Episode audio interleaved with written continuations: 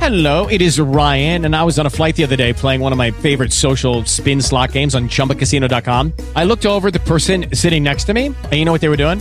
They were also playing Chumba Casino. Coincidence? I think not. Everybody's loving having fun with it. Chumba Casino is home to hundreds of casino style games that you can play for free anytime, anywhere, even at 30,000 feet. So sign up now at chumbacasino.com to claim your free welcome bonus. That's chumbacasino.com and live the Chumba life. No purchase necessary. VGW Group. Void were prohibited by law. See terms and conditions. 18 plus. With the Lucky Land slots, you can get lucky just about anywhere. This is your captain speaking. Uh, we've got clear runway and the weather's fine, but we're just going to circle up here a while and uh, get lucky. No, no, nothing like that. It's just these cash prizes add up quick. So I suggest you sit back, keep your tray table upright, and start getting lucky. Play for free at LuckyLandSlots.com. Are you feeling lucky? No purchase necessary. Void where prohibited by law. 18 plus terms and conditions apply. See website for details. I'm afraid I don't understand. A check from the Ajax Corporation was sent to a local funeral parlor to cover the expense of Paul Clark's funeral. And just how does that concern me? Well, sir, I traced the Ajax Corporation. I found out that it was owned by the Norton Corporation, and the Norton Corporation is owned by the Western Corporation. According to City Hall records, you're the president of Western. Now, do you remember Paul Clark? I guess I do. May I ask you why you paid for his funeral? Sure, I'll tell you the whole story. That'll be fine. The reason Well, I my- held out on him before was, well, I wasn't exactly proud of him. Because of his police record? Frankly, yes. What about yours, Mr. Fisher? Mine's behind me, Mr. Taylor. I leveled off three years ago. I tried to get the kid to do it, too, but he thought he was a lot smarter than me. Well, you see how he ended. Are you familiar with the charge against him on his last arrest? No, no, I'm not. He was trying to pass counterfeit traveler's checks. That wasn't smart. No, it wasn't. Did you know anything about his counterfeiting activities? Not a thing, Mr. Taylor. Remember, I told you I've been playing it straight. Yes. Is there any objection to my burying the boy? No? Well, uh, that's why you came here, isn't it? Yes, that's right. Anything else you want to know? Not right now, Mr. Fisher.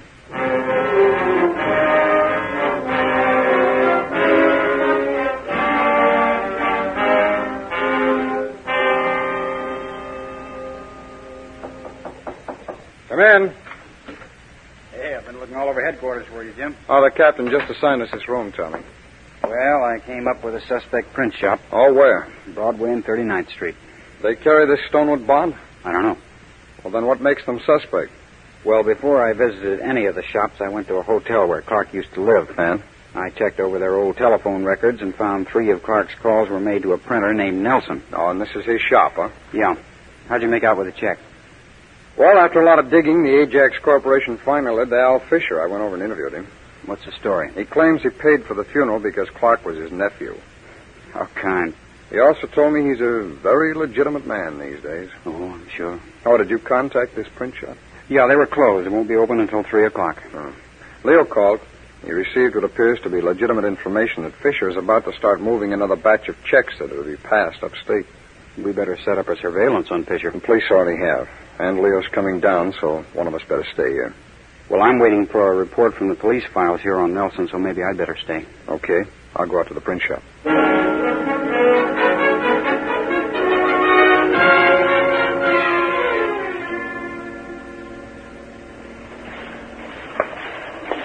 Afternoon. Can I help you? Yes, I'd like to order some printing. We don't handle personal stationery. No, no, this is business.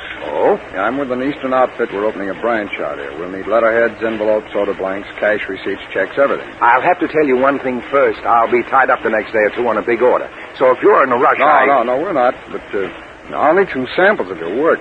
What for? Get an okay from the bosses back east. Oh, sure, sure. Got a few here under the counter. Fine. How many do you need? Well, all you can spare. Yeah, here you are. Thanks. I'll give you the order in writing just as soon as I get the green light.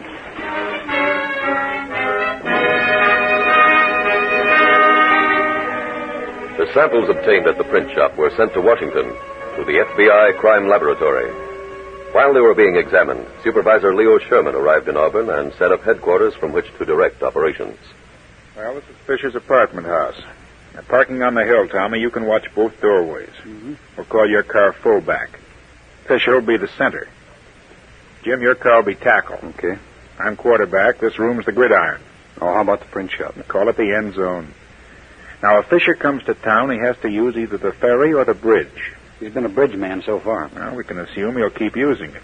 Now, you follow him all the way, Tommy. All right. Now, this side of the bridge, there are five exits. Well, it'll be tough for the two of us to cover all of them. Yeah. How about requesting more help from the police? Now, they're short-handed for their own work. Let's try to handle this ourselves. Now, wait. Uh, there's a different lane on the bridge for each exit. Oh, Okay. The minute Fisher moves into one of them, Tommy, you call in and we'll cover it. Check. Any questions?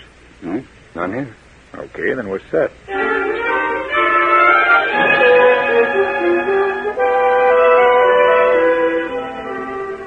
Fullback to gridiron. Come in, fullback. The center's begun to move. Where are you? Fifty yards behind.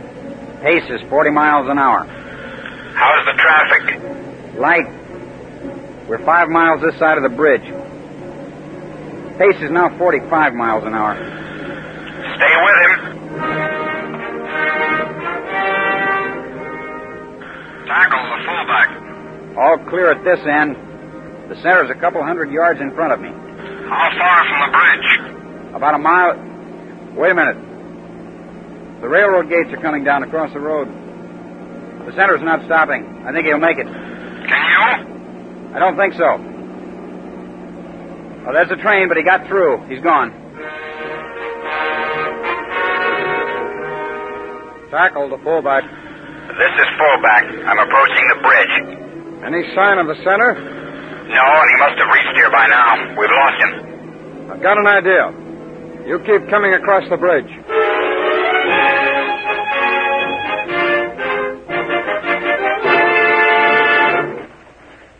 Everything ready, Eric? Most of it. I told you I wanted everything at 4 o'clock. Well, I've only got one set of plates. Uh, how many packages can I take now? Three. Over there by the wall. Uh, my car's in the alley out back. Help me move. Okay. Keep the others till I get back. You've got room. Sure. Car's right by the door. How long will you be gone? Uh, it depends. Now, wait a minute. I got a free hand. Can I help you, Fisher? Huh? Your bundle of checks seems to be weighing you down. Mine? Well, they're his. He asked me to help now, him. Now, wait a minute. You ordered these Never things. Never mind. You're both under arrest.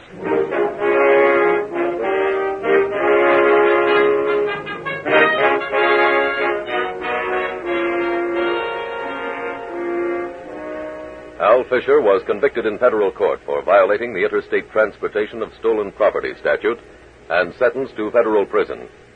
Eric Nelson, the printer, was convicted of conspiracy and also sentenced to federal prison. In searching the print shop after arresting Al Fisher and the larcenous printer, Supervisor Sherman and agents Taylor and Weber located the plates which had been used in making the counterfeit traveler's checks. In addition, the package Al Fisher was carrying at the time of his arrest contained more than $100,000 worth of the fake checks. And so a counterfeiting ring was broken up by your FBI. A further contribution to your protection by men who have made that protection their career. The men of the Federal Bureau of Investigation.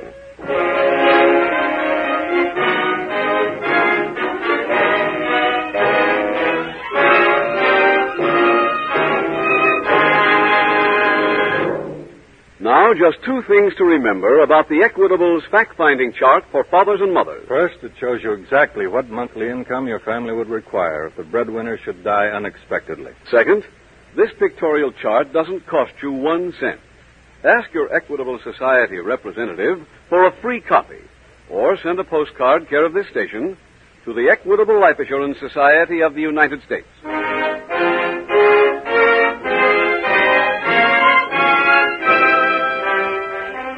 Next week, we will dramatize another case from the files of the Federal Bureau of Investigation. Its subject? Bank theft. Its title? The Unhappy Embezzler.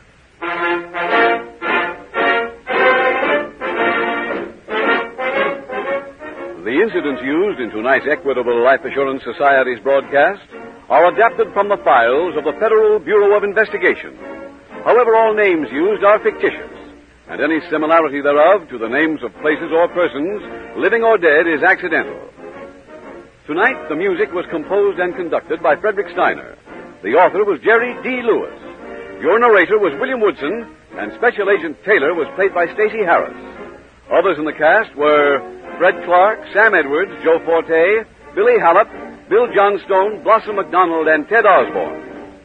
This is Your FBI is a Jerry Devine production.